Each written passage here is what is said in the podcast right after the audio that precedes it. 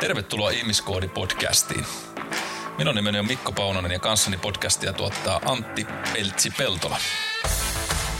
Tämän podcastin tarkoitus on tuoda kuulia tietoa sinulle hyvinvoinnista avoimella ja rennolla otteella. Joten istu alas, relaa ja nauti korvaasi kaatamastamme audiohunajasta. Hei Peltsi. Hei Mikko. Mitä kuuluu karkauspäivään? Niin kuin juuri sanottiin, niin tahallinen tyhmyys on nyt ärsyttänyt viime päivinä tai vuorokautena, mutta eiköhän siitäkin taas päästä yli. Niin sitähän on johtunut siitä, että sinä näet meikäläisen vai? Ei ollenkaan. Tämä liittyy ihan muihin juttuihin.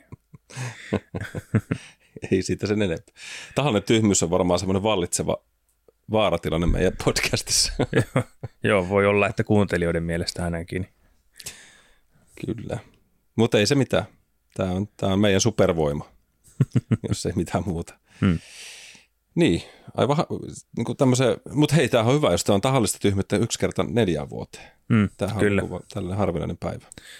Niin, ehkä karkauspäivänä voi vähän irrotella ja kyllä tehdä jotain vähän vaikka semmoista, minkä tietäisikin ehkä tyhmäksi.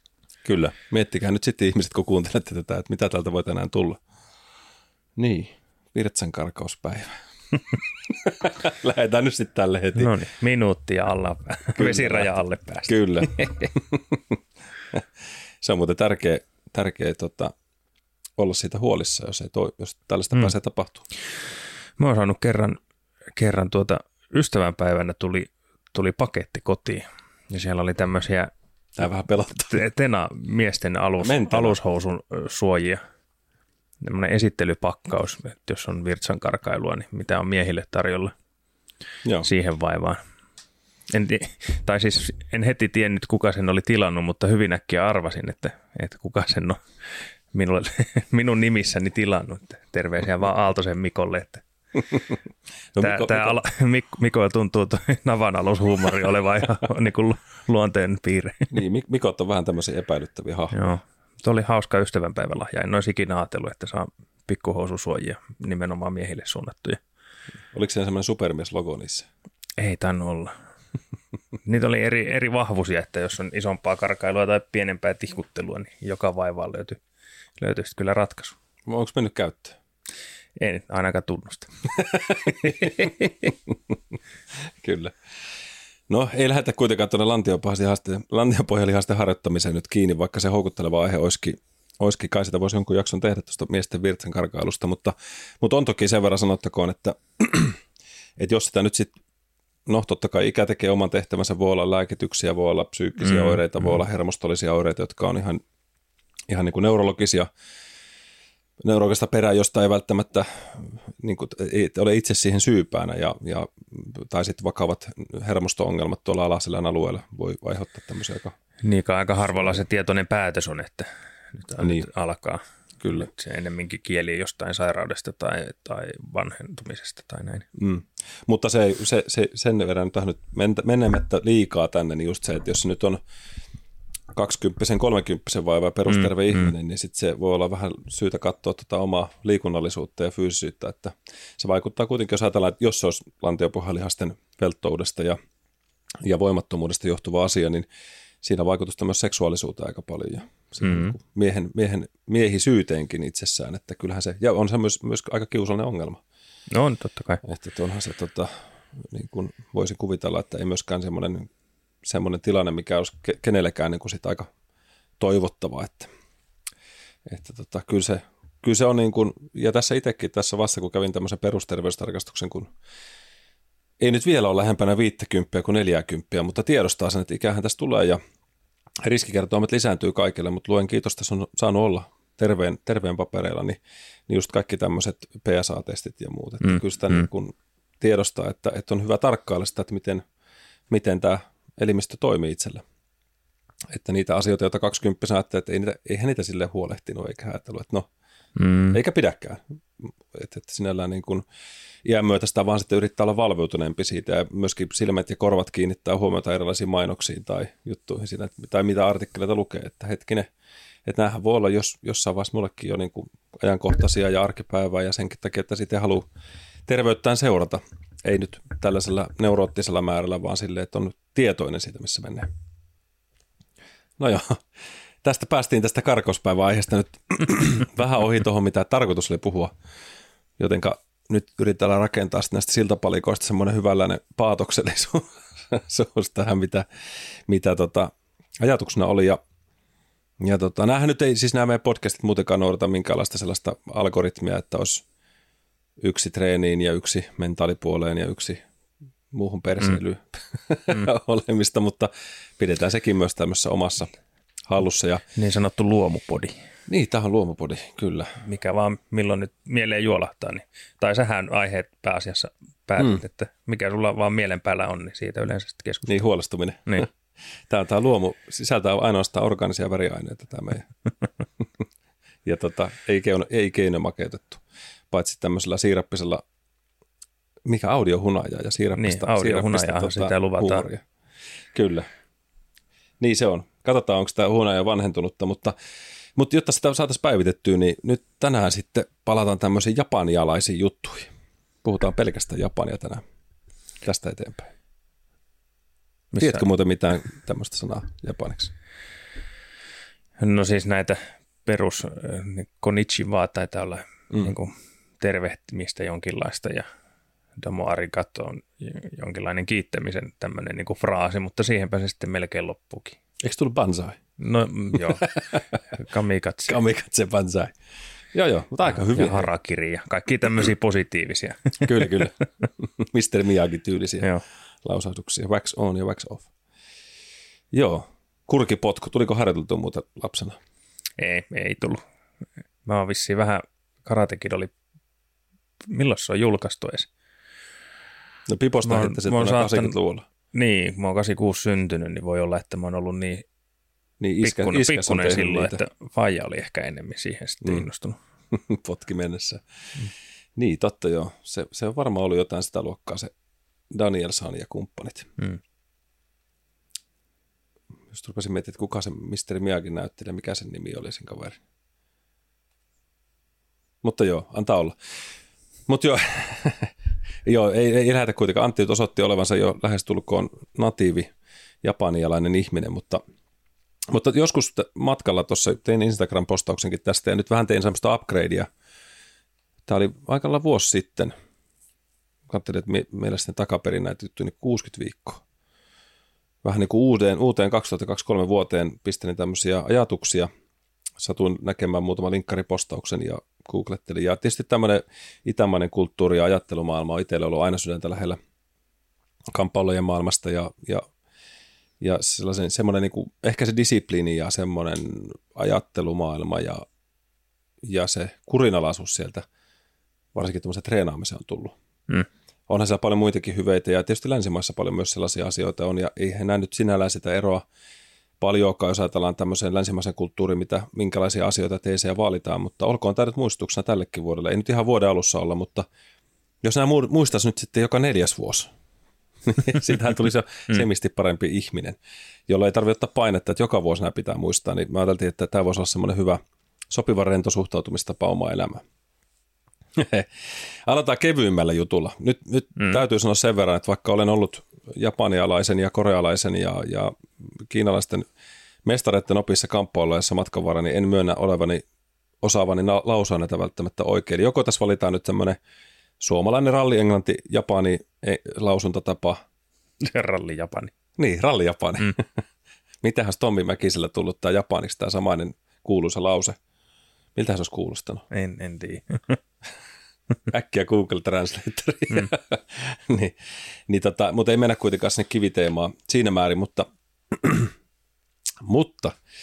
olkoon nyt sitten, että lausutaan se niin kuin se kirjoitetaan ja sitten me kokeilen jotain hienoa joskus.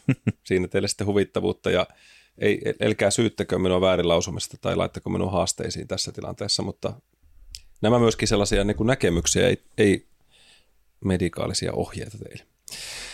Ensimmäinen filosofinen ajattelutapa, ja tämä on ehkä sellainen, mistä aika moni tällainen mentaalihuolenmennuksen huippukin maailmalla on puhunut. On aikaisemmin maininnut Anthony Robbinsin joskus, eli Tony Robbins näin niin kuin kavereiden kesken, hyvä ystäväni, Anska,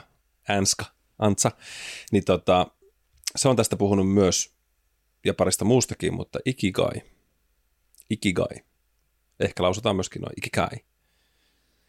Ja tämä, mitä tämä tarkoittaa, on se, että pitäisi selvittää se oman elämänsä tarkoitus. Sellainen pieni juttu, kerran 4 vuoteen. Niin, siis niin kuin sanoit, niin kevyellä. Niin, sillä on hyvä, että minusta on helppo lähteä tämmöiseen kevyellä jutulla. No elämän tarkoitus on 42.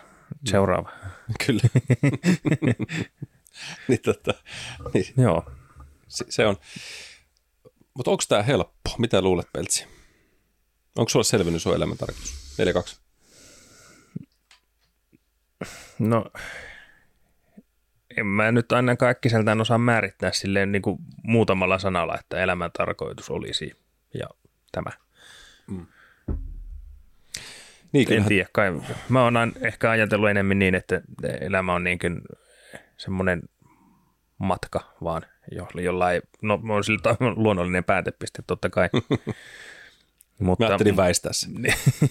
Mutta ei sitä oikein voi niin kuin itse niin kuin päättää, että nyt, tai omilla valinnoilla voi tietysti vaikuttaa, mutta niin kuin ihan sanotaan vaikka sinne, jos elää sinne miesten keski-ikään, mitä se nyt on 83, 85, niin eihän sinne nyt niin kuin voi semmoista valmista niin kuin Google Mapsin reittiä laatia, että se menee nyt tota reittiä.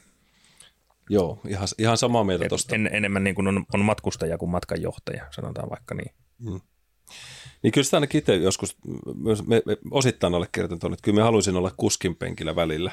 Mm. Mutta siis, jos ajatellaan kosmiselta näkökulmalta, niin tuskin kukaan meistä sillä kuskin penkillä on. Mm. Me itse asiassa just, mä taisin mainita viime podissa, että on katsonut tämmöistä Good Omens, hyviä enteitä. Se on nyt tuolla Amazon Primeissa ollut tämmöinen sarja. Se on aikanaan kirja, mitä me luin ja niin siinä on jotenkin hauska tämä tämmöinen teema, kun enkeli ja demoni on maan päällä, ne on viettänyt tällä aikaa ja sitten ne on ihan tavallaan tykästynyt tähän menoon ja sitten ne vähän sormeilee sitä siinä matkan varrella kaikkia onnettomia sattumia, yllättäviä ihmeitä tapahtuu tai muuta, mutta menemättä siihen sen enempää, mutta se just ajatuksena, että semmoinen kuljettajan paikka tai haluaminen määrätä sitä omasta elämästään, niin kyllähän se varmaan tietysti ajanut tähän itseänsä tähän yrittäjäelämään. Mm. Että semmoinen tietynlainen seikkailija ja haluaa katsoa itsestä, että omat siivet kantaako ne miten pitkälle ja mihin tästä voisi mennä ja voiko me vähän ohjailla, mutta kyllä se iso kosminen palapeli sitten isommat kuvat määrää. Niin, kun siinä on kuitenkin tässä maailmankaikkeudessa on aika monta muuttujaa, jotka vaikuttaa siihen, että vaikka mä teen oman päätöksen ja sillä pyrin ohjaamaan asioita tiettyyn suuntaan, niin silti aika moni tekijä vaikuttaa siihen sitten lopputulokseen kuitenkin. Että. Kyllä. Mutta olkoon se, että laitetaan semmoinen yksi marmorikuula sinne monien joukkoon, katsotaan mihin se tönäsee, niin mennään sitten sen mukana muuten, huhtoudutaan sinne pesuveteen. Mutta semmoisia apusanoja tähän voisi ajatella, ja kyllä minä näihin uskon, että monista sanotaan sitä aamurutiineista tai siitä mindfulnessista, mindsetistä, mitä kannattaa miettiä. Olkoon se, että se, kun illalla menet, niin se päätät tavallaan sen oman päiväsi, että kiität siitä, mitä se on ollut ja mitä oppeja se on tuonut, mitä on oppinut tänään, niin se on, tästä joskus puhuinkin. Niin kuin kysymyksistä, mitä kannattaa itselle esittää joskus, mutta eikä näitäkään aina muista itse tehdä, kerran 4 vuoteeksi. Niin. Mutta että miettii niitä syitä, että minkä takia, miksi minä tänään herään, mikä se minun juttu on, niin siinä on ehkä sitä ripaus sitä juttua, että jos sä saat kiinni itse siitä, että ehkä se kuvastuu semmoisella arjen-ajatuksella, että on mukava herätä siihen seuraavaan aamuun, odottaa niitä asioita, mitä sieltä päivästä on tulossa, ainakin osa niistä, niin kyllä siinä on jo osa sitä oman elämän tarkoituksellisuutta. Ja se, että onko se kiinnittynyt siihen sun omaan työhön ja uraan ja siihen missioon, mitä siellä teet, onko ne jotain arjen juttuja, minkä takia sä haluat tehdä jotain. Se, ei se tarvitse olla mitään maailmaa sylevelevää mun mielestä, mutta että sillä omalla elämällä on tietynlainen täyttymyksen tunne saavutettavissa. Niin kyllä siinä on musta se juttu, ja itselle siihen liittyy tietenkin ne paljon, ja jokainen määrittää tämän oman elämänsä parametrit omalla tavalla, mutta just sanoin tuossa vastaavasti vielä kollegallenikin, että kyllä niin kuin syy tähän ihmiskoodin ja podcastin ja niihin muutoksiin, mitä halusi tehdä elämässä, oli se, että jos se nyt sinne odotettuun ikään 80+ pystyy tässä maailmassa porskuttaa, niin siellä kuulussa kiikkutuolissa kun istuu, niin kun katsoo taaksepäin niitä elämää, niin totta kai siellä on niitä helvetinmoisia virheitä, mitä välillä tehnyt ja semmoisia, mitä ei välttämättä halunnut, on kuulunut ja osaan elämää. Se on kuulunut siihen ihmisyyteen ja oppiin ja ja niihin arpiin, mitä sen matkalla on tullut. Mutta sitten niitä asioita ennen kaikkea, että teinkö niitä asioita, mitä me haaveilin tekeväni, uskalsinko kokeilla. Ja ne on ehkä ne jutut, mitä sitten toivoo. Ja tietenkin niin, että voisi ajatella, että no, että sain sen marmorikuulan tönäisellä muille ihmisille jotain hyvää aikaiseksi. Ne on niitä omia missioita itselle.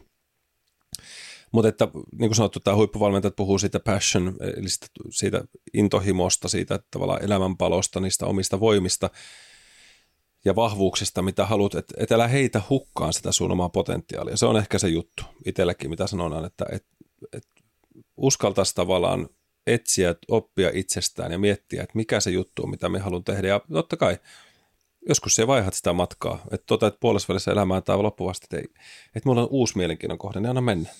Et se on musta myös hienoa, että varsinkin kun näkee joskus tällä aikuiskoulutuksen parissa ja noissa, että on tullut alanvaihteen joskus 60 kohdalla, että sanon, että ei tässä on vielä hyvää aikaa tehdä kaikkea uutta. Niin miksei? Sekin on, niinku, ja me on sanonut myös sama, että toki myönnän, että ehkä tämä työn, mitä teen, niin nautin sitä niin paljon, että ei kyllä kaipua mihinkään muuhun vaihtaa, mutta mä oon sanonut myöskin sen, että en mie tästä, niin kuin sanoit itsekin tuossa vähän tavallaan siitä turhaa suunnitella liikaa, että jos sitten tulee joku uusi juttu, niin miksei lähtisi kokeilemaan välillä. Ja hakea elämästä kokemusta, perspektiiviä erilaisista asioista, niin en miekään halua niin kuin miettiä sitä semmoisena kivitauluna, mihin mä oon hakannut sen, että tälleen tämä mun story nyt menee. Ja sitten se on siinä.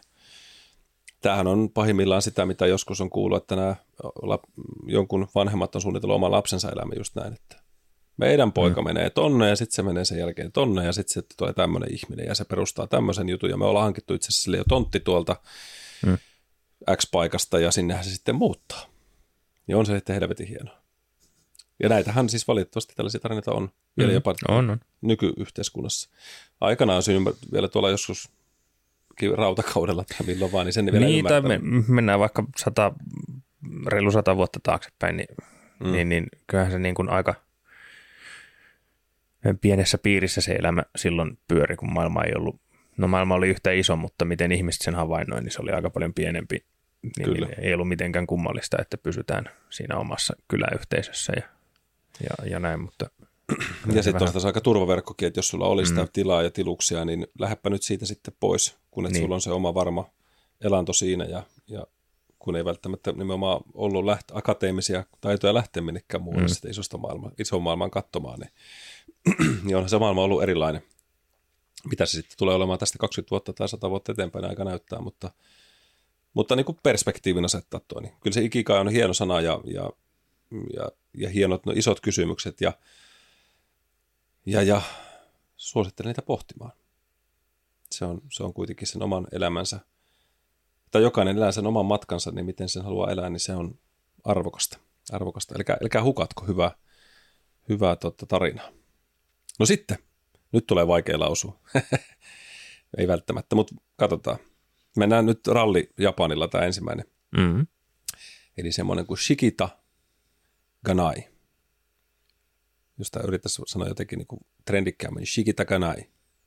Vitsi, kuulosti hyvältä. Omaan korvaan. Voitko editoida tuon sitten vielä tuolla ihan jolla Japan translatorilla. Mutta mitä tämä tarkoittaa, niin on se, että päästä irti semmoista asioista, mitä et pysty muuttamaan. No. Tuntuisiko toimivalta? Kuulostaa ihan hyvältä idealta. Niin, on se ehkä semmoista energian tuhlaamista, jos yrittää ajatella silleen, että niin. On olemassa tämmöisiä, joko ne on semmoisia universaaleita lakeja tai sitten niitä tiettyjä niin kuin lokaaleita tai niitä asioita, mitä vaan on, niin turhaa niitä niin kuin käyttää energiaa sellaiseen, mihin siellä yksinkertaisesti voi vaikuttaa. Niin, joskus on puhuttu siitä pääseinään hakkaamisesta, niin ei sitä niin kuin loputtomia kannata tehdä, että kyllä se kallo halkee ennemmin kuin betoniseinä. Kyllä, se on just näin ja tämän on joutunut itse miettimään esimerkiksi niin bisneksen kannalta. Ja nämä oli itse asiassa tämä samainen artikkeli oli niin kuin henkilökohtaisen elämä, että miten bisneksessä ajatellaan. Että japanilaiset esimerkiksi väitettiin tässä artikkelissa, että niillä on tämmöisiä ajatuksia myös siinä niin kuin omassa bisneksessä. Ja kyllä me uskon, että nämä menee myös siihen aika hyvin. Ajatellaan vaikka bisnestäkin, että jos ei niin kuin tajut, että tämä markkina vaan ihan perkeleen väärä, niin kannattaako sitä väkisin yrittää myydä? Jos se ei ole tämän hetken trendiä, vaikka se olisi kuin hyvä idea sun mielestä, mutta kaikki muut sanoo, että elä nyt ihan oikeasti tuhlaa tähän vielä lisää tätä rahaa, niin elä pumppaa semmoista, mikä enää toimii. Mihin olkoon se lainsäädäntö tai juridiikka tai no, sama asia, tai jotkut tämmöiset globaalit asiat tulee, niin se on pakko vaan pystyä muuttumaan. Se, että joku on ollut hyvä tai se on sun ideologiassa hyvää, niin se ei vaan enää toimi. Ja näihin se tapahtuu esimerkiksi, niin kun ajatellaan koulutuskenttää ja kouluttautumista, niin hienoa esimerkiksi, kun sitä olisi järjestänyt live-tapahtumia ja olla kaikki niin kuin lähikoulutusta. Maailma on mennyt niin paljon puhelimeen, mennyt niin paljon siihen online-oppimiseen, niin se on jotain hybridillä välillä. Ja on tullut sitä niin kuin näkemystä myöskin, että trendiä takaisinpäin ja kysytään, että hei, olisiko jotain, missä päästäisiin takaisin siihen lähiopetukseen, että siinä on niin paljon hyvää. Ja niinhän siinä on. Mutta en usko siihen, että nämä esimerkiksi kouluttamismaailma tulee menemään 100% siihen, että ei ole mitään onlineissa. Että se olisi vaan sitä kontaktia. Ei varmasti mene, mutta uskon myös päinvastoin, että se ei koskaan tule myöskään menemään täysin. Joo, sama juttu. Täysin verkkoon. Kyllä. No voisi ehkä ajatella jotain aloja, missä se saattaisi onnistua, mutta vaikka niinku just liikunta- tai terveysalalla. Jos meidän niinku sitä pelikenttää miettii, niin aika absurdi ajatus olisi, että pystyisi vaikka nyt niinku ensihoitajaksi opiskelemaan täysin verkon yli. Kyllä, ihan sama. Koska se vaatii myös kädentaitoja ja semmoisia, se työ tehdään käsillä ja ihmisen kanssa käymisessä silleen niin kuin kasvotusten, niin ei sitä oikein voi oppia niin kuin ruudun läpi. Kyllä. Sama tässä meidän alalla. Paljon pystyy tekemään verkon yli ja itsekin teistään niin jopa Japanin asti itse asiassa. Mulla on valmennettavia siellä nyt, niin näin, mutta joku tietotekniikka voisi kuvitella, että joku koodaaminen tällaista, nehän pystyy tekemään hyvin, koska ei se vaadi sitä, että sulla opettaa sen vieraita samassa luokkatilassa, mutta niin kuin sanottu, niin tässä varmaan on se ja niin kuin alakohtaisuus ja muu, mutta muutenkin tämmöinen fundamentaali ymmärtäminen, että itse olen huomannut, että tässä säännössä on se haaste, että mun oma, onko se nyt sitten ego tai semmoinen se uskomusjärjestelmä taistelee pitkään, niin kuin sen niin kuin sysää syrjää toteaa, että annetaan olla Mikko, että nyt luovutaan. Tämä on ihan ok luovuttaa, että sun kunnia ei tästä karise yhtään, että siellä vaan nyt sanot, että ei kannata. Et koska muuten siihen käytät ihan turhaa aikaa, kiukkuu ja katkeudut ja mitä se ikinä sitten onkaan. Ja tätä on joutunut sanoa muutamille läheisille ystävillekin välillä, että hei, että nyt me sanotaan kaikella rakkaudella, mutta jätä toi jo, että ei toi vaan niin kuin mene. Oli se bisnestä tai oli se jotain muuta henkilökohtaista puolta, niin kannattaisi jossain vaiheessa todeta, että keskity mieluummin sellaisiin asioihin, mihin voit vaikuttaa. Ja tästä syystä esimerkiksi nyt, jos mennään vielä siihen, että syy, miksi me aika vähän katon uutisia, on sen takia, että siellä on paljon sellaista, mihin me voi millään tavalla vaikuttaa ja voin olla empaattinen, voin ymmärtää, mutta sitten me en tarvitse sitä tietoa tällä hetkellä, koska se kaikki on sellaista negatiivista mäyhää, mistä vaan ei hyödy mitään. Ja se on turhaa peloviljelyä tai jotain muuta, joka nyt voi sitten miettiä, mitä ne mahtaa olla tällä hetkellä ne jutut, mutta se ei tarkoita, että me on ignorantti asioille. Me voin välittää, mutta kun en voi vaikuttaa, niin mieluummin keskityn siihen pieniinkin asioihin, mitä me voin tehdä. Ja okei, voidaan globaalisti vaikuttaa laittamalla rahaa jollekin WHOlle ja järjestöille ja muulle luonnonsuojeluun ja näin edespäin. Ja totta kai sitä tekeekin itse välillä, mutta se pointti nyt ymmärretään, että päivittäisessä arjessa ei jaksa niin kuin mustata omaa mieltään. Se on ihan riittävä musta muutenkin. Musta kuin sieluni, musta kahvi. No okei, sitten mennään kolmanteen. Ettei tule 2 tunnin ja 50 minuutin jaksoa. Melkein kuin toi wasabi, mutta ei kuitenkaan. Wabi-sabi väliviivalla. Tarkoittaa sitä, että löydä myös tämmöistä keskeneräisyydestä rauhaa. No vähän samaan nojaa mun mielestä kuin toi aikaisempi, että semmoisen niin kuin, että osaa luovuttaa asioista, mutta se keskeneräisyys on tavallaan jatkuva prosessi meidän elämässä. Varsinkin niin kun ajatellaan tätä ammatillista opiskelua ja sitä omaa itsensä kehittämistä, niin sehän on ihan jatkuvaa. Kyllä. Myllytystä. Niin siitä, että minusta yksi muodostava sana erittäin hyvin, Terhille terkkuja, jos tätä eksyt kuuntelee joskus, niin sanoi just erittäin hyvin, sanoi ihmisestä näin, että en muista, miten me tähän keskusteluun mentiin hänen kanssaan, mutta me sanoin, että mikä tekee ihmistä kiinnostunut. Sanoin, että jos ihminen on liian huoliteltu ja semmoinen kiiltokuvamainen, niin siitä ei löydy mitään tarttumapintaa. Että silloin, kun siinä ihmisessä on vähän säröjä, oli se karismassa tai se tekee sitä sen inhimillisesti, se tekee siihen sitä säröä, johon voi tarttua, ja silloin se muodostaa enemmän siitä kiinnostavammasta ihmisestä. Minusta oli hyvin silleen sanottu, että minusta sana inhimillisyys on se just, joka tekee sen epätäydellisyyden. Että uskaltaa näyttää myös sen heikon puolen tai uskaltaa näyttää, että meikin mokaan. Me on välillä väärässä. Me ollaan kaikki niitä vastauksia oikein tai että se on niin kliininen tyyppi, että siinä on, se on vähän niin kuin sellainen pukumies. Se on vaan, siinä on ne kaikki semmoinen vähän niin kuin Barbiaken ajattelumalli. Me voisin ajatella sen näin. Se on liian kiiltokuva, se on liian liimattu ja siinä ei ole sitä aitoutta, mitä löytyy silloin, kun sulla on vähän sitä semmoista raffia sen mukaan.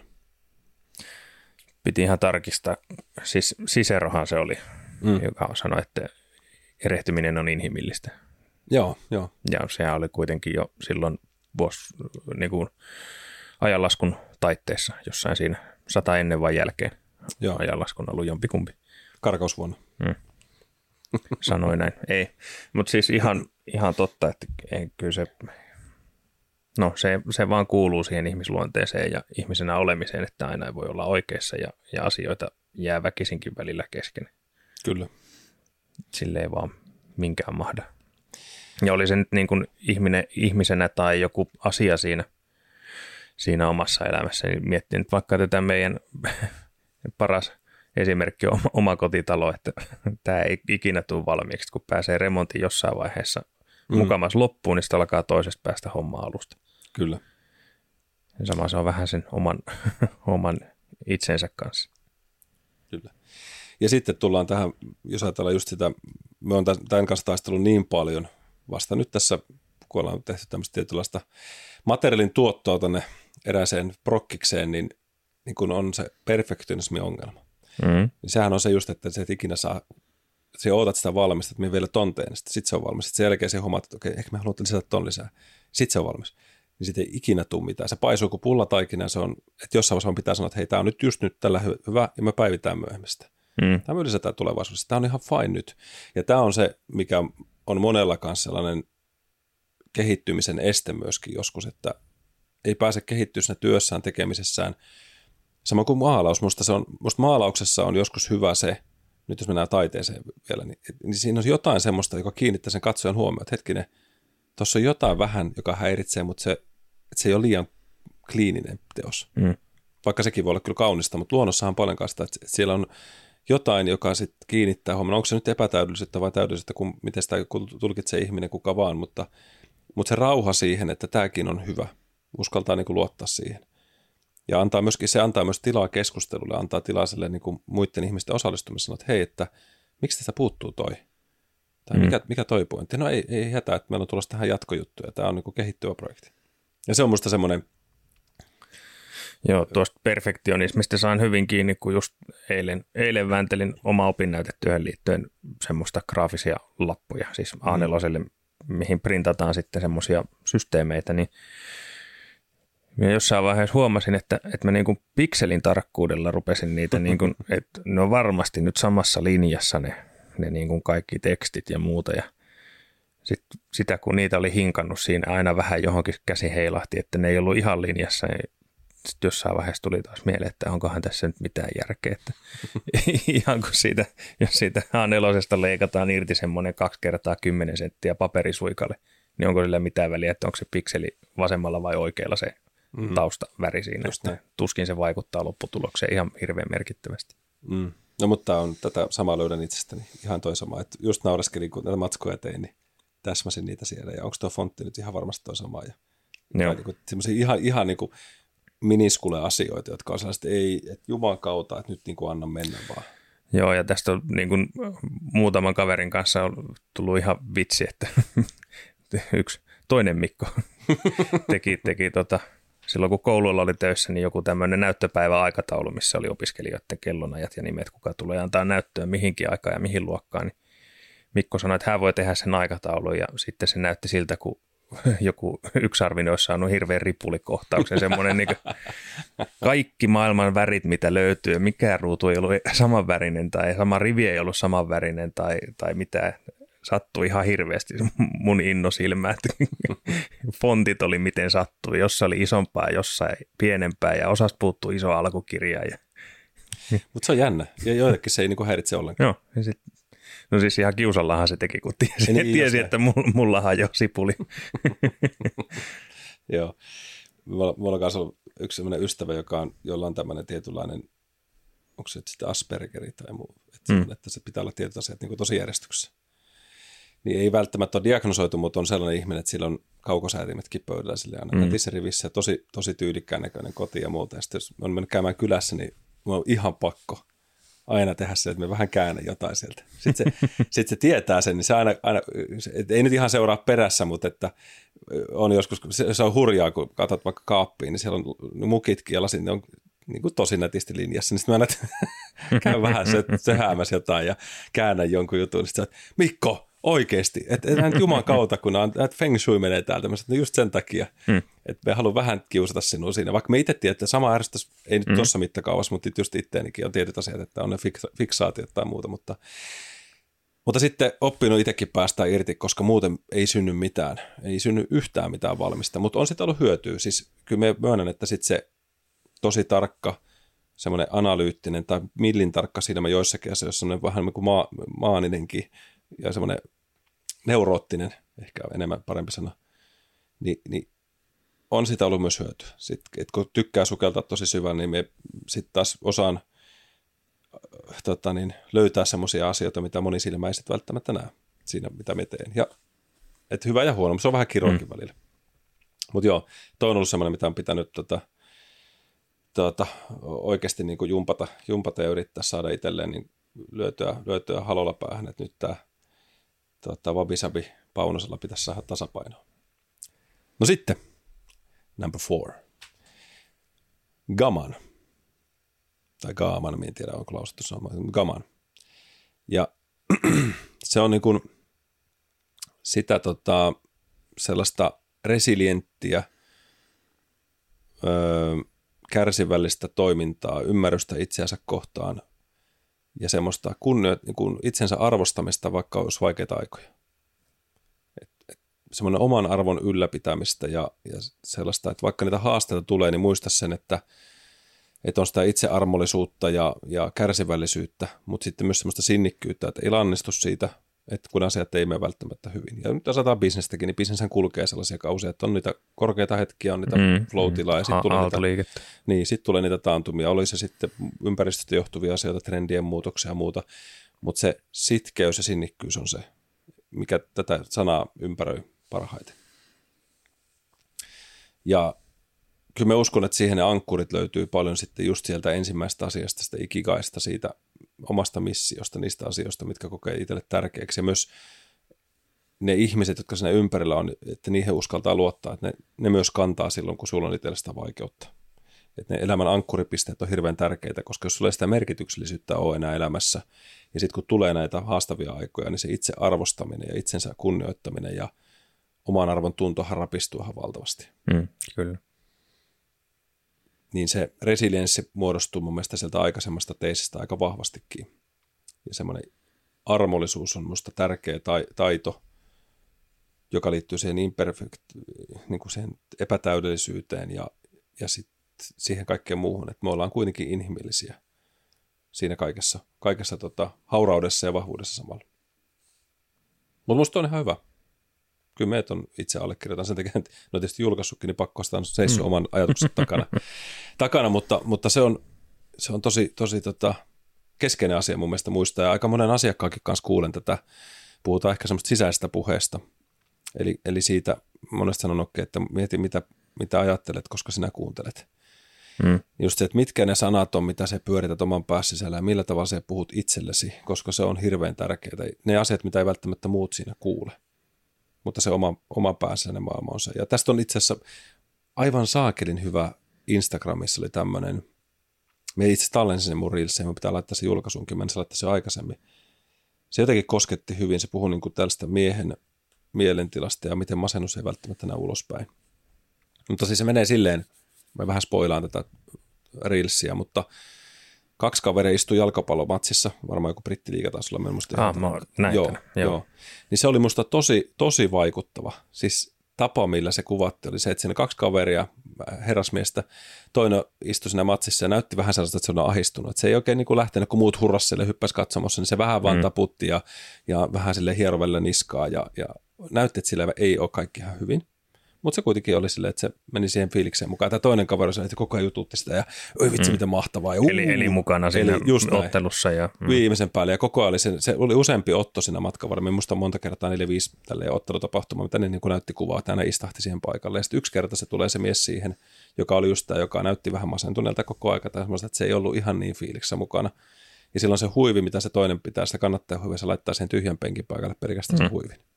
Ja sitten se istuu katsoa sitä peliä.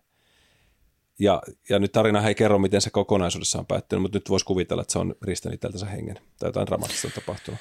Niin siis se oliko se nyt sitten NHS, eli siis ton brittien National Health Services. Taisi olla, joo. Sen, niiden niin kuin tämmöinen promokampanja siitä, että just että masentuminen ja itsetuhoiset ajatukset ja tämmöinen ei aina näy ulospäin. Kyllä. Että miten se oli, että muista puhua ystävälle ja muista, että apua on aina tarjolla jotenkin näin se, niin kun, ja sitten siinä oli joku hotlinein puhelinnumero ja verkko-osoitetta ja muuta. Just näin. Niin. Joo, niin siis se kosketti itse. Niin kun jäin pysähy, nyt tuli vaan tästä mieleen tästä just näistä sitä itse sisäistä puheesta ja muusta, että eihän monelle niin kuin, tai on vaikeaa myöntää osalle ihmistä, sitten se naamioidaan semmoisen ylikompensoinnin viittaankin aina. Tämä nyt ei ole siis mikään todellakaan lääketieteellinen diagnoosi mulla tai mikään syvempi viiltävä psyykkinen analyysi, koska siihen nyt omat natsat ei riitä, mutta semmoinen elämän havainnointi tästä, koska on itselläkin ollut joskus semmoista kompensaatiokäyttäytymistä, että sitten on yrittänyt vähän ylikin innostua ja hakea oikein sellaista ekstroverttipuolta itsestäni, koska on pelännyt sitä, että jos mä oon enemmän hiljempaa, niin onko se vaarallisempaa, koska sitten meidän enemmän niiden omia, nimenomaan nyt se enemmän ja omia ajatusta kanssa mukaan. Mutta eihän se, että jos me meuhkaan tuolla muuta ja me teemme sellaista ulkosta iloa hae, niin eihän se ole sitä prosessointia sisäisen maailman kanssa, vaan nimenomaan pitäisi puhua, uskaltaa tuoda ne emotiot esiin ja näyttää niitä. Eikä se ole haurautta, se on hemmetin muista vahvuutta. Niin, no, tähän aiheeseen liittyen tuli mieleen niin siis vaikka Patrick Laineen homma. Joo, niin sehän oli niin kuin ihan tosi hienoa, että hän omalla naamalla ja äänellä tuli sitten ulos, että mikä mättää. Ja ilmeisesti siis oman mielenterveyden kanssa pärjäämisessä on ongelmaa ja haki siihen apua. Ja kuitenkin semmoinen nuori ammattiurheilija, että siinä voi olla sitten vaikka koko urapaketissa, jos huonosti käy. Mutta kyllä. Taas sitten kääntäen, että kumpi on parempi, että ura on paketissa vai elämä paketissa. Että Niin ja myös voi olla että myöskin, että nämä hankalat vuodet on ollut osa seurausta tai niin kuin vaikuttanut se, mitä siellä henkisellä puolella on, koska kyllähän se viet itsesi sinne kentälle sen kaiken maailman, mitä siellä pään sisällä on. Toki joskus se pystyy sen ulkoista sillä, että siellä treenissä, niin se unohdat sen kaiken muun, mutta riippuu kokonaisuudesta, niin tämä voi olla askel siihen, että sitten tulee se todellinen huipputähti takaisin. Kyllä. Että kyllähän siellä niin kuin, upea homma mun mielestä toi. Ja musta se on hienoa, että siellä jengi ja tuommoinen tarjotaan näille pelaajille. Se on myöskin todella arvokasta, koska kaikki ei ole vaan urheilua. Niin. Ei pidä olla vaan sitä puntin nostamista, raudan vääntämistä ja taktiikan oppimista, vaan se oman pään sisäinen taktiikka ja se, minkälainen muskeli siellä pyörii, niin se on vähintään yhtä tärkeä. Ja siitä nyt iso hatunnosto myös suomalaiselle Peltonen Performancelle, Antillekin, mitä työtä tekee tuolla on ollut täällä podcastissa vieraana, mutta että on tehnyt tämän psyykkisen valmennuksen eteen yhdessä kollegansa kanssa, että se on hienoa työtä, mitä tehdään ja myös itse sitä pääsee tekemään tässä omassa työssään erilaisissa konteksteissa ja tietysti kaikille mentaalivalmentajille ja psyykkisen puolen ihmisille, niin iso kumarus siitä, se on kenttä, missä varmasti työ ei lopu ja tuntuu, että se jotenkin jopa valitettavasti kasvaa. Kyllä. Se pahoinvointi meissä. Ja sen takia meidän pitää valita myös niitä, mitä me ajatellaan ja mitä me seurataan mun mielestä. Mutta vähän pirteempi. No ei se nyt välttämättä ole pirteempi seuraavakaan, mutta syvällisiä ajatuksia. Liittyy osittain tähän oman sisäisen maailman puoleen ja siihen itse armollisuuteen ja hyväksyntään, mutta sitten on tämmöinen kuin Obaitori. Obaitori. Tarkoittaa sitä, että ei vertailtaisi ihmisiä niin kuin itsemme toisiin. Et on hyvä muistaa, että jokaisella meillä on oma tiemme, mitä me kuljetaan, omalainen polkumme, mitä mennään. on helppoa katsoa sitä vaan, mitä se tällä hetkellä tekee, mutta eihän se tiedä koskaan, mikä se tarina siellä taustalla on välttämättä ollut. Siis totta kai, jos on joku läheinen ystävä, niin se tunnet jo aika hyvin. Mutta just se, että tämä on ollut itselle iso homma, että meidän vertaisitteeni vaikka ammatillisesti niihin ihmisiin, jonka kanssa me opiskelen, joiden oppia me menen, koska ne voi olla niin kuin tehnyt saman verran sitä työtä kuin mä elän. Niin on aika järkevääkään lähteä miettimään, että pitäisikö minun olla parempi tai pitäisikö minun osata, vaan enemmän miettiä sitä sillä tavalla, että se on minulla prosessi. Jos me voin tolta ihmiset, joka on noin huikea, ottaa nyt ne tiedot, niin mehän on itse asiassa monen 10 vuoden etumatkalla sitä loppupeleissä. Kyllä, koska silloinhan sä saat sen yhden ihmisen elämän aikana tiivistämän, kyllä, kasaaman, prosessoiman tiedon parhaimmillaan niin kuin itsellesi käyttöön jo paljon aikaisemmin. Sun ei tarvitse enää prosessoida sitä niin paljon omassa päässä. Ja sitten se toinen puoli on siinä se, että kuinka moni oikeasti tietää, miten kovia uhrauksia on joutunut tekemään siihen, missä ne nyt on. Ja olisit oikeasti valmis itse tekemään niitä samoja uhrauksia. Niin se on just myös hyvä muistaa, että kun tuolla joku, ja sitten myös karistaa se kateus pois, koska tämä on hassu asia, että, ja tulee varmaan suomalaisesta, mutta on sitä monessa muussakin kulttuurissa, mutta se, että jos joku menestyy, niin anna sen ihmisen menestyä. Jos se siellä leveilee sillä menestyksellä, niin anna sen mennä. Ei se ole niin kuin sulta mitään pois.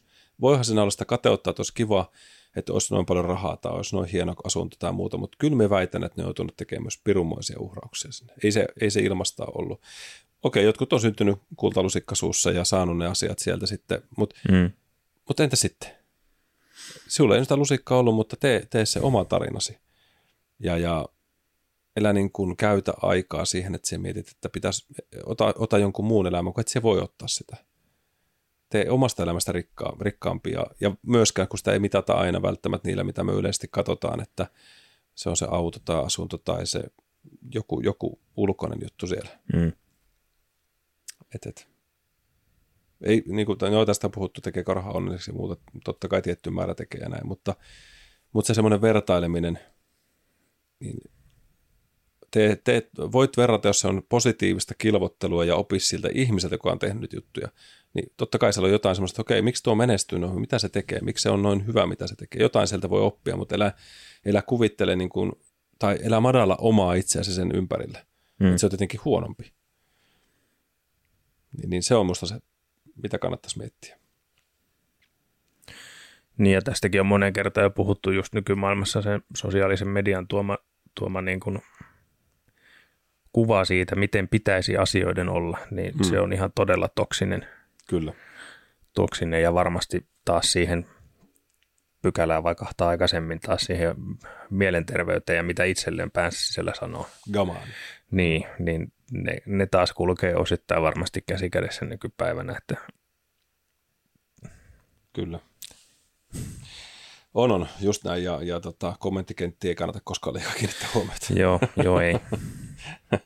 Joo, se on totta, mutta näin olkoon.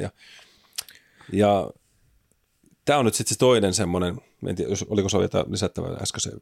Ei ollut. Okei. Okay. Niin liittyy tähän ikigaihinkin jonkun verran. Tämä on semmoinen, mitä muista Tony Robbins sanoi, Kaizen. Ja tämä on sellainen, minusta tätä kiva paketoida sellaiseksi vähän kahteen peilaukseen, eli tässä sanotaan, että mitä se tarkoittaa on se, että semmoista joka päivästä itsensä kehittämistä, että eti aina semmoisia mahdollisuuksia, mitä sä voit niin kuin oman elämääsi eri osa-alueita kehittää. Ja muista, että pienelläkin asialla, pienellä muutoksella voi olla iso vaikutus sitten matkan varrella. Ja se menee treenaamiseen, se menee ihan todella paljon niin kuin siihen, että niin, ja tässä voidaan sanoa, että hyväksy se pienikin asia. Ja ota siitä koppia, että ei sen tarvitse olla nyt se täydellinen treeni ja täydellinen ajankohti ja se just se, mitä sä teet vähänkin jotain, niin sä oot tehnyt aina vähän enemmän itseäsi kohtaan jonkun positiivisen jutun. Mutta semmoinen säilyttämällä se itsensä hyväksyvä ajattelu ja myötätuntoinen ajattelu, niin onhan tuo kunnianhimosta tietysti, että joka päivä etisi semmoisia tai aina etisi semmoista, mitä sä voit parantaa. Mutta mä oon ajatellut se myös, nyt se toinen puoli on siinä se, että siinä, missä me voidaan ajatella itseäni, mutta onko jotain, millä me voidaan aiheuttaa jollekin muulle jotain, millä se saa sen päivän pikkasen paremmaksi, tai se voi kehittää itsensä, tai se voi niin kuin kokea onnistuvansa. Niin mun mielestä tämä on, josta on myöskin puhuttu, että anna joka päivä jotain jollekin muulle, jolloin sä teet sen päivän sille toisen ihmisen paremmaksi. Ja se nyt ei tarkoita muuta kuin vaikka, että sanot sille hyvää huomenta. tai jonkun kauniin sanan tai jotain muuta mukavaa. Mm. Nämä on asioita, joita mun mielestä pitäisi entistä enemmän tässä maailman tilanteessakin, niin sitä hyvää levittää eteenpäin. Se lähtee pienistä pisaroista. Toi on helppo niin kuin ostaa, koska sitä tulee tehtyä varsinkin ammatillisessa mielessä niin kuin hirveän paljon, että aina kun on joku vähänkin semmoinen vaativampi tehtävä, niin yleensä asiat ei mene just tasan niin kuin niiden olisi pitänyt mennä, että aina tulee joku, että aina jonkun opin niistä pystyy löytämään, niin se on niin kuin silleen helppo ajatus ostaa, että aina pystyy tekemään jotain paremmin ja aina on mukava keskustella läpi asioita ja sitä kautta sitten oppia ja kehittää itteensä. Kyllä. Ja sitten just sen, niin kun sen positiivisen kautta, että mikä meni niin kun hyvin, että hei, toi tietty asia tuossa, että toihan oli ihan helvetin hyvä oivallus, että täytyy muistaa tehdä jatkossakin sama asia. Kyllä. Kyllä. Ja siinä se nyt on sekä itselle että mun työn kontekstissa sille potilaalle toivottavasti ainakin positiivinen asia. Juuri näin. Mutta just toi tommoinen pieni, ja aina tila on se, että tavallaan itsensä kehittämiselle ja se, että se kerrannaisefekti tulee olemaan valtava. Vähän niin kuin korolla ajattelumalli. Kun se tehdään vähän, niin jos ajatellaan vaikka meidän ihmiskehonkin muokkautumista, että jos se vähän teet joka päivä niitä asioita, mitä sä teet, niin meidän biomekaniikan lajista muun muassa Davisin ja Wolfillakin on niitä, jotka määrää meidän kudosten uudelleenjärjestymistä ja sidekudoksen mallia ja sen rakenneen arkkitehtuuria tai luukudoksen vahvistumista ja muuta. Ja sillä on nyt merkitystä, että jos sä nyt alat tekemään niitä, niin mitä se on 10 vuoden päästä, mitä se on 20 vuoden päästä. Kyllä. Ja se on se juttu, mitä mun mielestä kannattaa metsästä. Ja se on sama bisneksessäkin, että tee vähän, tee toista vaan ja teet pikkuhiljaa sitä juttua. Totta kai tee oikeita juttuja ja fiksuja juttuja, niin silloin se tuosta oikein. Niin, älä taas hakkaa sitä päätä siihen seinään. Niin, kalibroit tarvittaessa sitä hommaa sitten eri suuntaan. No muutamia vielä, kun vauhtiin päästiin. Tämä on hauska sana yhdistelmä Shuhari. Shuhari. Tavaa Shuhari. Vähän niin kuin ammattikorkeakoululla oli simulaatiossa semmoinen etninen ravintola, missä aina kokki laittoi maapähkinää. Ja tuli allerginen reaktio. Sen ravintolan nimi oli Puikoothan. Ilmankos mä en ole enää töissä siellä.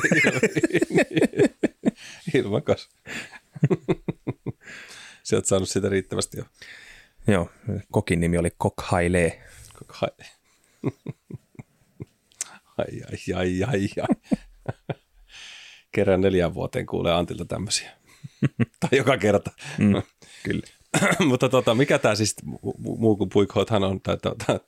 Niin sano nyt vielä, mikä se oikein oli, ettei jää väärä sana mieleen. Eli Shuhari. Shuhari. Joo. Nyt en osaa sanoa taas painotuksia. Pahoittelut siitä, että älkää nyt teilatko minua, jotka hallitsette japanin kieltä, mutta tälle se tuli. Tao Te Ching on sanonut silleen, että when the student is ready, the teacher will appear. When the student is truly ready, the teacher will disappear. Mm-hmm. Ei huono.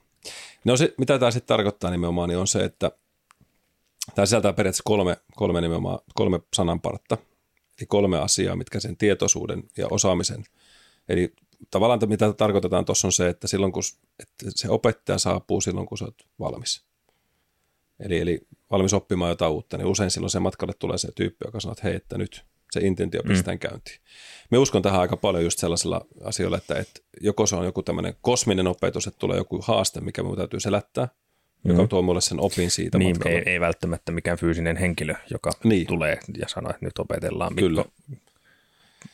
tämä tietty asia. Niin, että se voi olla semmoinen, mutta sitten tulee niitä elämän oppeja myös, että tulee joku semmoinen tilanne, että okei, että nyt tässä on sulle tällainen, koeta selvittää, että se on tehtävä joko nyt oppia tästä ja mennä sen yli ja hankkia se tieto tai osaaminen, tai sitten se kohtaa tämä uudelleen vielä.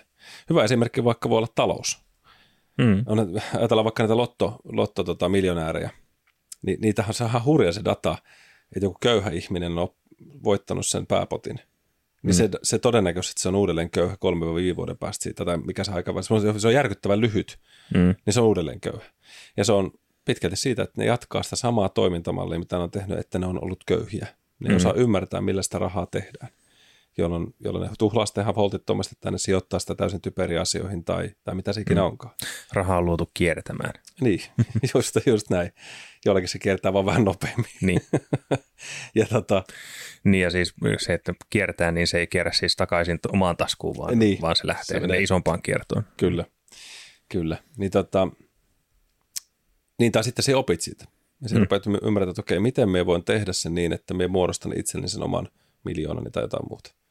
Kaikki, monessa muussa käsissä sitä pätee, mutta tämä 3 komponentista tulee niin, että shuha tarkoittaa, että opettele perusasiat ensiltä yhdeltä mestarilta, joka opettaa sinut. Opettelet niin kuin yhtä asiaa kunnolla, niin sinä rupeat hallitsemaan. Ja yrität vetää 5 palloa yhtä aikaa ilmaa. Minusta tämä taidon oppimisessa menee ihan aikallaan sama asia, että hanki ensin se yksi juttu kunnolla, ennen kuin sinä rupeat opettelemaan koko lyöntisarjaa. Lyömään ensin se yhden lyönnin, ennen kuin menet siihen 3 liikkeen, 4 liikkeen komboon. Kun se lopputulema näyttää kaunilta, mutta se koostuu pienistä komponenteista. No vaikka nyt ajatellaan bisneksessä, opettele tietty asia hyvin. Tee sitä toistuvasti ja sitten ota siihen muita asioita mukaan. Ota muilta ne muut, jotka tekee sen sulle siinä ympärille. No sitten se haa tarkoittaa sitä, että ala kokeilla. Eli vie sitä sun oppimaas käytäntöön ja integroi sitä siihen sun omaan tekemiseen. Ja tämä on minusta ollut hyvä kanssa, että kun on opiskellut, niin minulla oli yhdessä vaiheessa, ja edelleenkin kyllä vähän se ongelma, että kun opiskelee monta asiaa yhtä aikaa, niin sitä halusi kaiken kerralla. Ja sen vieminen siihen konseptiin, että nämä kaikki disiplinit tai ne taidot, niin se on aikamoinen soppa sen jälkeen. Et mieluummin niin, että ota sieltä se yksi työkalu, mitä rupeat käyttää, ja toista sitä sinne sen muun sun konseptin ohella ja katso, miten se rupeaa toimimaan. Niin sitten todennäköisesti opit siitä jotain. Joko niin, että okei, tämä ei ole minun juttu, tämä ei ole sitä tapaa, mitä minä haluan valmentaa, tai toimii näille asiakkaille, ja sitten ota seuraava ja katso sitä. Sitten kun nämä alkaa olla semmoiset, että sinun tarvitsee aina palata sen kirjaan tai aina miettiä, mitä se menee, että se on automaatio, niin siitä alkaa syntyä se, että okei, tämä on se minun filosofia, tämän ympärille rakentuu, ja näille ihmiset tämä pystyy toimimaan, ja näille ei toimi, tai se niin kuin perspektiivi rupeaa paranemaan siinä. Ja 3. asia on sitten se, että kun sä oot oppinut ensin niitä asioita siltä yhdeltä mestarilta tai sitä yhdestä aihepiiristä. Sä oot ruvennut kokeilemaan sitä, ruvennut tekemään ja pysynyt siinä disiplinissä, että et ole lähtenyt sooloilemaan. Niin sitten tulee se innovaatiopuoli. Että sä rupeat ottamaan eri taitoja tai sä rupeat jalostamaan sitä omaan näköiseksi lisää. Eli sulla on olemassa työkalupakki aikaisemmin, että tuossa on uusi juttu, minkä sä tuot sinne. Ja sen jälkeen se, miten tästä tehdään oman näköisempi vielä. Että tässä on hyviä juttuja. Ja näinhän on syntynyt moni asia. Ja tämä on minusta hyvä muistaa, varsinkin meidän alalla on semmoisia ongelmia ollut paljon, että on tiettyjä tällaisia koulukuntia tai joku kaveri, joka on keksinyt jonkun metodin. Ja metodihan on siis tapa tehdä asioita. Siinä on tietty tämmöinen malli tai systeemi tai rakenne. Ja sitten ne on konseptoinut sen. Ja se konseptointi on minusta hyvä asia. Mutta sitten on ollut ongelmia siinä, mihin mä törmännyt, että ne ihmiset rupeaa olemaan mustasukkaisia sille, että ne kuvittelee, että tämän voi jollain tavalla trademarkata ja korvamerkittää, ja kukaan ei näe, että tämä muu voi tehdä kuin tällä tyylillä. Muistan eräs tämmöinen liikunta-alan maailman tämmöisiä koviakin nimiä, edelleenkin varmaan jo vähän ehkä trendiä tippunut pois, mutta hän yritti muun muassa, tai hän sanoi niin, että hän on, miten se oli? Että se yritti tyylin trademarkata niin kuin kehonpaino kautta liikkuvuusharjoittelu omin nimiinsä. Että kukaan muu ei voi tehdä sitä tälleen. Jos sitä tehdään, niin näin. No aika mahdoton ajatus. Jos ajatellaan kehonpainoharjoittelu, se on ollut niin pitkä kuin ihminen on painovoiman kanssa tehnyt töitä niin sanotusti. Että et okei, sulla on metodi, jota sä teet ja siellä on olemassa eläinliikkeet ja siellä on olemassa tiettyä tapaa liikkua, mutta kyllä ihminen on aina kontanut tai se on mennyt eteenpäin. Et elä nyt niin kuin kuvittele, että siellä voit sanoa, että jos sinä näet jossain, että toi tyyppi tekee, se oli mun koulutuksessa vuonna 5 vuotta sitten, että hetkinen, sun pitää maksaa mulle lisenssiä siitä. Nyt rojaltit tänne. Niin. Teit kyykkyjä omalla kehopainolla. Näin. Ja vähän avasit tänne suuntaan. Että mie tein sen myöskin 5 vuotta sitten näin. Sillä, että come on. Että niinku, et mie itse uskon siihen, että aina ihmiset varastaa sun ajattelua. Mutta onko sitten hetkiä just, että jos me otan sieltä mestarilta jotain tai muuta, niin voiko me muistaa sitä? Sanoa, että hei, että me on oppinut näiltä ja näiltä, että anna kiitos sille, kelle se kuuluu. Mutta en minä ajattele itsekään sitä, että jos me on kirjoittanut toiminnallisharjoittelun kirjaa joskus, mitä tässä 15 vuotta sitten, ensimmäisen ja siitä jatko-osia. Ja nyt me näen niitä täällä, semmoisia uusia nimiä tullut kentälle tuolla Jenkeissä ja muualle, jotka tekee niitä, joita me tein niin kuin 15 vuotta sitten ja puhuu, että tällä niin kuin lisätään voimantuottoja ja neurologista impaktia ja bla bla bla. Niin sä, että hei, nämä vanhaa juttua, come on. Mutta en mä nyt ajatellut sillä lailla, että hei, me lähdetään sen mun kirjan sillä, että hei, se on kuulla ollut täällä, että anna mulle jotain. Vaan sillä, että hienoa, jotkut muutkin on oivaltanut niitä. Ja hienoa, että se mun itse asiassa ajattelumallia ja Aallon Rikun ajattelumallia, mitä me ollaan höyrytty, niin se, vaikka se vähän nauraskeltiin ja pidettiin pelleilynä, niin sillä, että tuohan on oikeasti niin kuin toiminut. Et enemmän mä oon jopa niin kuin tyytyväinen vaan siitä, ja jos joku muu tekee ne toiminnallisia harjoitteluliikkeitä, niin antaa mennä vaan. Ja joskus kiva, jos meikäläinen mainitaan, että hei, että, ja näinhän on tapahtunutkin, ja se on musta oikein jees. Mutta et konsepteja on aina, ja olisi kiva sanoa, että joku voisi sanoa, että tämä on nyt paunosismi tai joku muu. Ja onhan näitä niin kuin Apple tai jotain tällaisia, niitä syntyy tämmöisiä isoja, mutta silti tietokoneet on monenlaisia. On vaikea niin kuin sanoa, että voisiko lähteä haastamaan jokaista komponenttia oikeuteen. Niin. Applehan on tuosta niin kuin varmaan ihan loistava esimerkki, koska keskimäärin tuntuu ainakin siltä, että itsellä kun on Apple-laitteita ollut, niin nehän tulee semmoisella vuoden viiveellä asioita, vuoden kahden viiveellä, mitkä Androidi esimerkiksi tulee. Ja sitten Apple jalostaa vähän niitä, kehittää aavistuksen paremmaksi ja sitten lyö jonkun ihan holtittoman brändinimen siihen päälle. Ja sitten esittää sen niin kuin uutena heidän keksimänä innovaationa, että kyllä. Meillä on tämmöinen lähimaksujuttu puhelimissa. Vau. Wow. Android-käyttöjärjestelmä kelloilla pystyy maksamaan niin kuin maksupäätteillä jo pari vuotta sitten. Kyllä. Hyvä, nyt on Apple Pay. Uusi innovaatio. Mutta se on jännä. Mutta se on sitä taitoa myöskin sitten brändäytyä ja ne tekee tietysti riskejä tietysti siinä, mutta on sen verran muuttunut, että niitä ei voi haastaa siitä suoraan oikeutta, että se ei ole sama täysin, mutta se on kopioitu. Kyllä. Mutta toi on taitolaji, mutta sanottakaa nyt tuossa se 3 portaan asia, että sitä se mun mielestä on pitkällä tähtäimellä tuommoista itsensä kehittämisen porastakin olemassa. Sitten vielä muutama. Sitten meillä on niin kuin 9 tämmöistä iskulausta tehty. Hara Hashibu. Tavoittele tasapainoa. Nyt tämä ei tarkoita niin kuin vestibuularijärjestelmä. Voi sitäkin tietysti ajatella, mutta sitä, että kunnianhimo ja maltillisuuden välillä pitäisi olla mun mielestä tasapaino. Että priorisoi sitä laatua määrän sijaan ja mieti sitä myöskin sillä, että sulla on, jos ajatellaan bisnestä niin, ja sitä itsensä kehittämistä, niin muista, että se myös tarvii lepoaikaa siitä itsensä kehittäminen. Että sulla on sitä viihteellistä työmintaa, semmoista, missä rauhoitut ja palaudut, ja sitten on sitä, missä haluat koko ajan kehittää. Tästä joskus puhuttu aikaisemminkin, että mitä se musiikki itselle esimerkiksi on tai muuta. Mutta semmoinen tasapainon ymmärtäminen elämässä, että on olemassa muutakin kuin uraa tai on olemassa muutakin kuin se ammattilaisurheilu. Ja sitten siellä on se oma siviilielämä olemassa, että ja niin kuin tuosta bisneksessäkin, niin monesti tuolla on niitä ihmisiä, jotka on menestyneitä ihmisiä, mutta niillä on se muu elämä, niin sitä ei ole olemassa. Ja se on aika kylmä tiputus sitten jossain vaiheessa, kun tajuu, että pitäisiköhän tätä elättää elämää ihan muutenkin kuin tämän työn kautta.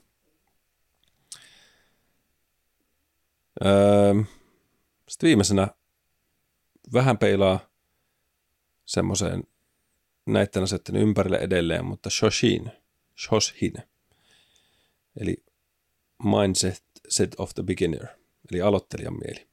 Ja tämä otin sen takia, että tämä vähän menee tuohon edelliseen podcastiin, kun puhuttiin mielikuvituksesta, niin minä itse tämän ajattelen sillä tavalla, että kun sinä opit ja sinä opiskelet ja sinä menet elämässä eteenpäin, sinulle tulee tietyt struktuurit sun ajattelumalliin ja sinulle tulee ammatillista kompetenssia, osaamista ja semmoista vakautta siihen omaan itse ymmärtämiseen tai just siihen, että kuka minä oikeasti olen, niin sitä kuvittelee tuntevansa itsensä ja sitä tiedät, että nythän me on valmis ihminen. Niin sitten, mitä me rakastan omassa päässäni on sellainen, että me heitän vähän niin kuin sen valmiin palapelin ilmaa ja katson, että mitäs tästä voisi taas syntyä uudelleen. Ja se lapsenmielisyys ja leikkisyys siitä, että entäs jos mä oonkin olettanut kaiken väärin? Entäs mä en olekaan tuommoinen? Tai mitä me muuta me voisi olla? Eli semmoinen elämän oma teatteri muun muassa päässä. Tämä on nyt vaarallista, mukaan jutella näistä, että näin se vapaa onnen toimii. Mutta siis se ei se tarkoita sitä, että minun täytyisi nyt jollain tavalla päättää, että poika nimeltä Päivi on se juttu. Mutta se pointti lähinnä, mitä me tässä metsästään, on just sellainen, että jos vaan mä nauttisin kyvystä romuttaa mun omaa identiteettiä, omaa ekokokonaan ja se, että se olettamus, mitä mä oon itsestäni rakentanut, olisikin jotain ihan uutta. Se ei tarkoita, että se oli väärää, mutta se tarkoittaa sitä, että mitä kaikkea muuta mä voisin olla. Vähän niin kuin teatterissa, että siellä voi olla jotain muutakin. Ja musta oli mukava haastattelu eräästä entistä tästä VVE, tämmöistä niin wrestling ammattilaisista, joka oli tuossa, ihan vasta kuuntelin, mutta se sanoi hyvin, kun se sanoi siitä, että kun ne kysyi, että minkä takia, että sä oot ottanut tosi paljon erilaisia rooleja, mitä voisi kuvitella, niin kun sä oot tämmöinen isokokoinen kaveri ja muuta, niin sanoikin, että hän halusi, ja nyt ei kun se ole siis Dwayne Johnsonista. No meinaisin just kysyä, että... Ei ollut. No, siinä oliko John Cena? Ei, sekään. Ootas nyt vielä, koetaan kovasti miettiä, että kuka se kaverit oli, kun ärsyttää. Tämä tuli vaan nyt just mieleen tämä samainen asia, mutta ehkä se kohta tulee.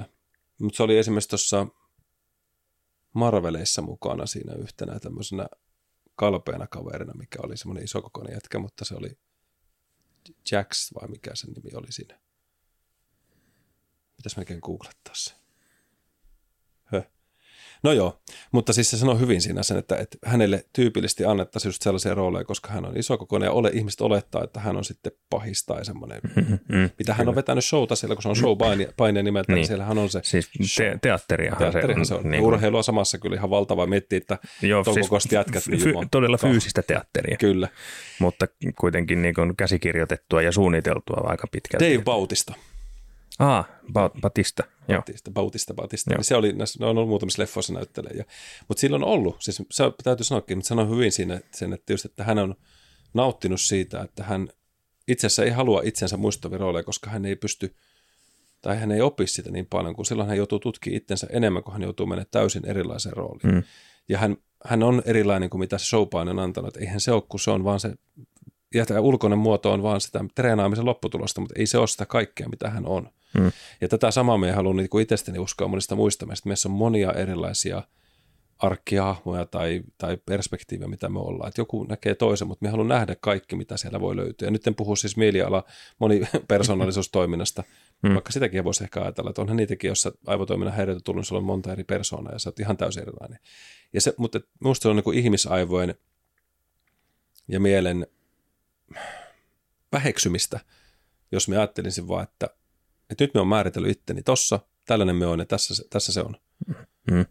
Mutta menemättä siihen, että se nyt voi olla kaikki sateenkaarivärit ja jotain muuta, mutta en tiedä saatko tästä ihan samalla tavalla kiinni, mutta just semmoinen uskallis leikki siitä, että mitä kaikkea me pystyn olemaan, mitä kaikkea me lapsen mielellä ajatteluna pystyn näkemään tästä maailmasta. Eli nyt ehkä me puhun perspektiivinä vaan siitä, että jos me uskallan leikkiä niillä ajatuksilla, mitä kaikkea me voisin vielä saavuttaa.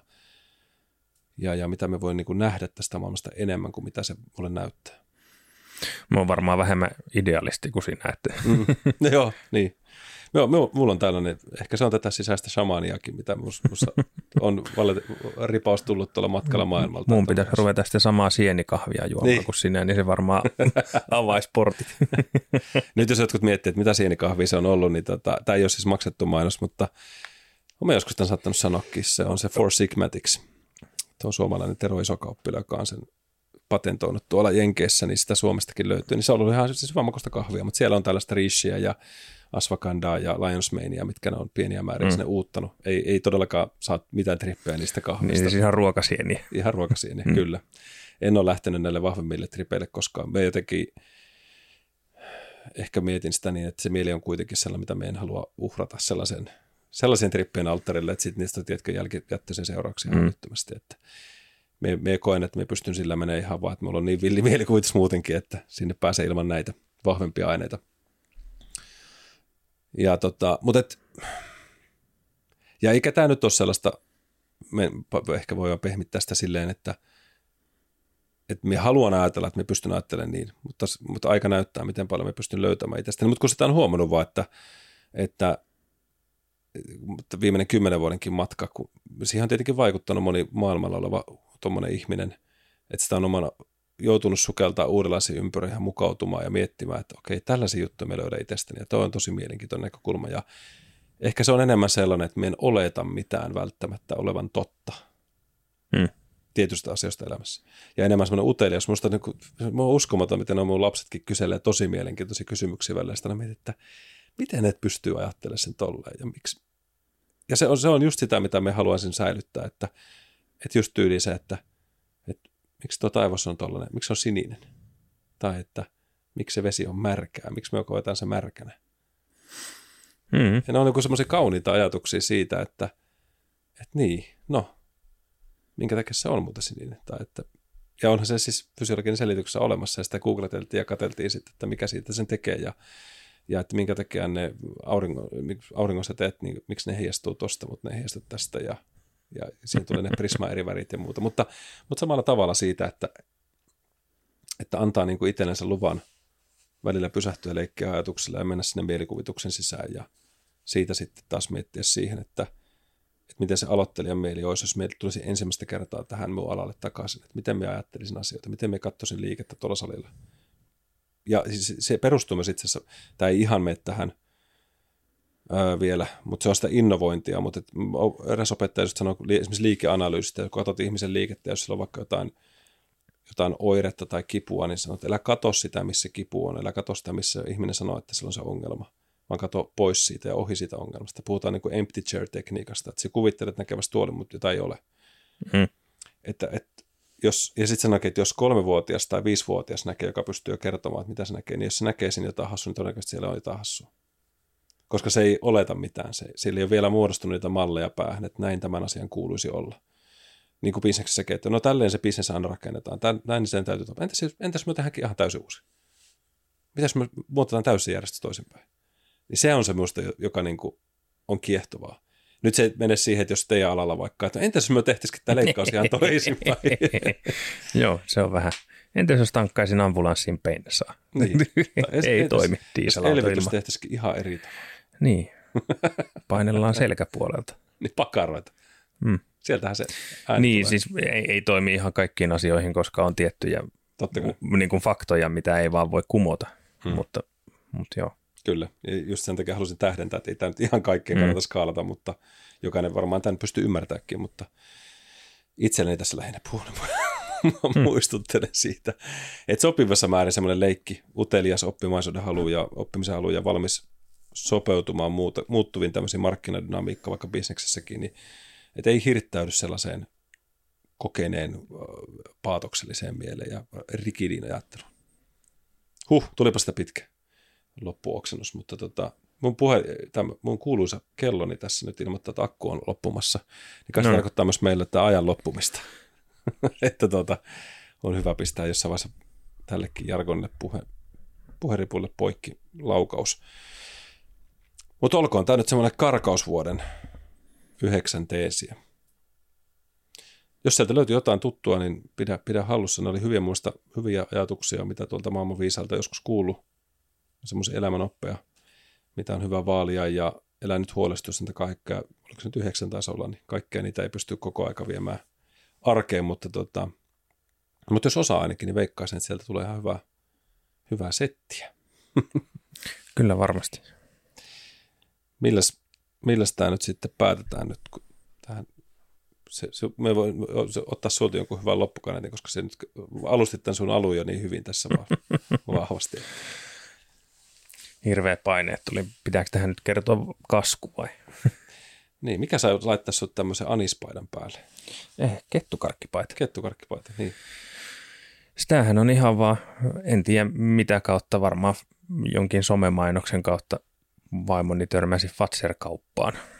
No. Ja koska punainen on lempiväri, niin hän tilasi mulle kettukarkkipaidan, joka on siis kirkkaan punainen ja siinä on se kettukarkin, pihlajakarkin kettu. Kyllä. Isolla rintapielessä. Muistatko miltä pihlajakarkki koostuu? Mikä siinä on se juttu? Enpäs nyt muista. Siis valkostahan siinä on ulkosyrjillä ja sitten punaista keskellä, mutta... Siinä se sokerikuorut pinta. Oikein rahisee kivasti hampailla. Kyllä. Mainoksen orje. En ole pitkään aikaa, mutta eikä nyt kyllä herännyt täytymättä tarvettakaan siihen, mutta no. Punainen on kyllä hieno väri. Ja tuli myös samassa paketissa vihreä kuulapaita. Kato. Missä on iso vihreä kuula tuossa keskellä rintaa, mistä on vissiin haukattukin pieni pala. Aika hieno. Se on sitten tämmöinen niin kuin oma lempimakeinen. En ihan hirveästi makeita syö, mutta vihreät kuulat on semmoisia, että jos niitä paketin saa, niin puolessa tunnissa se on tyhjä rasia. Se olisi pitänyt tavata mun pois mennyt mummoni, koska se osti joka joulu aina vihreätä kuulia. Joo. Ja aina mä sanottiin, että me ei tykätä niistä, mutta aina tuli. Se oli mulla, siis tuolla on kirjahyllyssä näkyykin noita Don Rosan Akuankka, noita kokoelma-albumeita, niin niitä tuli varmaan, mitä niitä on. Aina kun semmoinen julkaistiin, niin semmoisen sai joululahjaksi ja Sitten tuli toisessa paketissa vihreitä kuulia. Ja jouluaattoiltana rasia oli tyhjä ja Don Rosa-albumi selattu kannesta kanteen ennen kuin mentiin nukkumaan. Aika hyvä. Joo, se oli semmoinen perinne. Mutta kyllähän sitä näkee, että miten vihkitynyt sä oot työhössä, koska lanssihan punainen, niin se on myös punainen.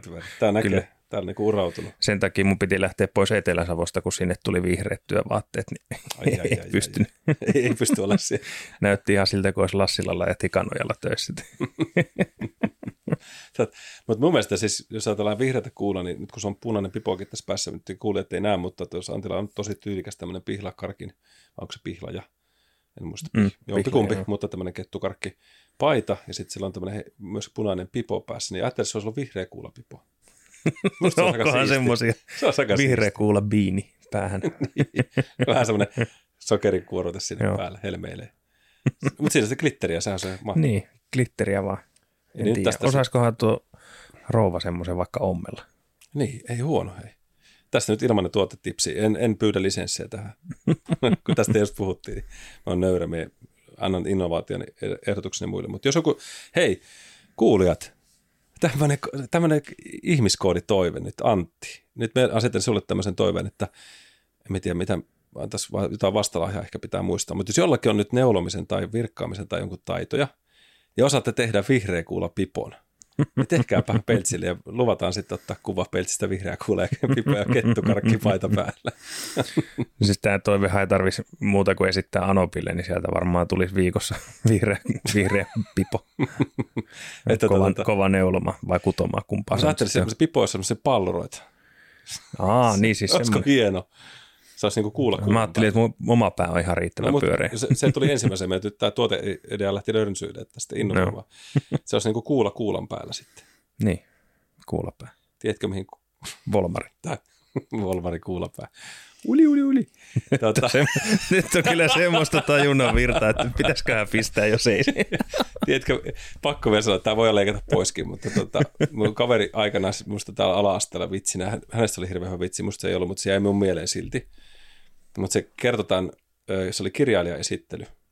Piti luokkaessa esittää kirjallisuusesittely ja se oli valinnut Toivokuulan. Ja sitten se, kun sinne piti kertoa tietysti, että mistä se on syntynyt, silloin ei ollut Wikipediaa, josta sun luntata, mutta se syntyi jossain torpassa ja bla bla bla. Ja sitten lopuksi laukasi, että niin ja sitten Toivokuula kuoli kuulaan. Mutta itse asiassa minä en tiedä, oliko näin, että sehän ammuttiin. Nyt tuli tämmöinen etiäinen. Voi olla, jos se on saanut kuulan kalloonsa. Katoppa Peltsi, nyt me ollaan turhaan juteltu jo muutenkin, niin tämä on ehkä semmoinen ekstra, mikä voi laittaa tuon loppumusiikkien jälkeen. Mutta kävikö näin? Koska joku suomalainen tällainen henkilö on ammuttu joskus. Hän on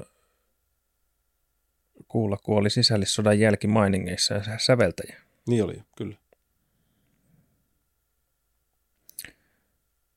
Kunnianosoitukset ja... Kuulla, mitähän biisejä, se oli jotain... Kuulaa lyötiin nyrkillä kasvoihin, sitten tuli tappelu. Ammuttiin revolverilla päähän. No niin, kyllä. Siis kyllä. Nimensä mukaisesti, valitettavasti. Tai tavallaan Nomen est omen. Nyt kun näihin latinankielisiin one-linereihin päästiin jo alussa, niin kyllä. Nimi on ennen. Mitähän se meidän nimet kertoo sitten? En tiedä. Peltola käyskentelee pellolla, tekee juhannustaikoja siellä. Niin. Pellolla. 7 kukkaa tyynyn alle ja mitä niitä nyt oli, piti katsoa kaivoja. Niin oli joo. Hypätä saunan katolla vihta kourassa. Ja... Ei se tainnut olla sitä. Tuo oli varmaan jostain polttareista. Se voi olla jo.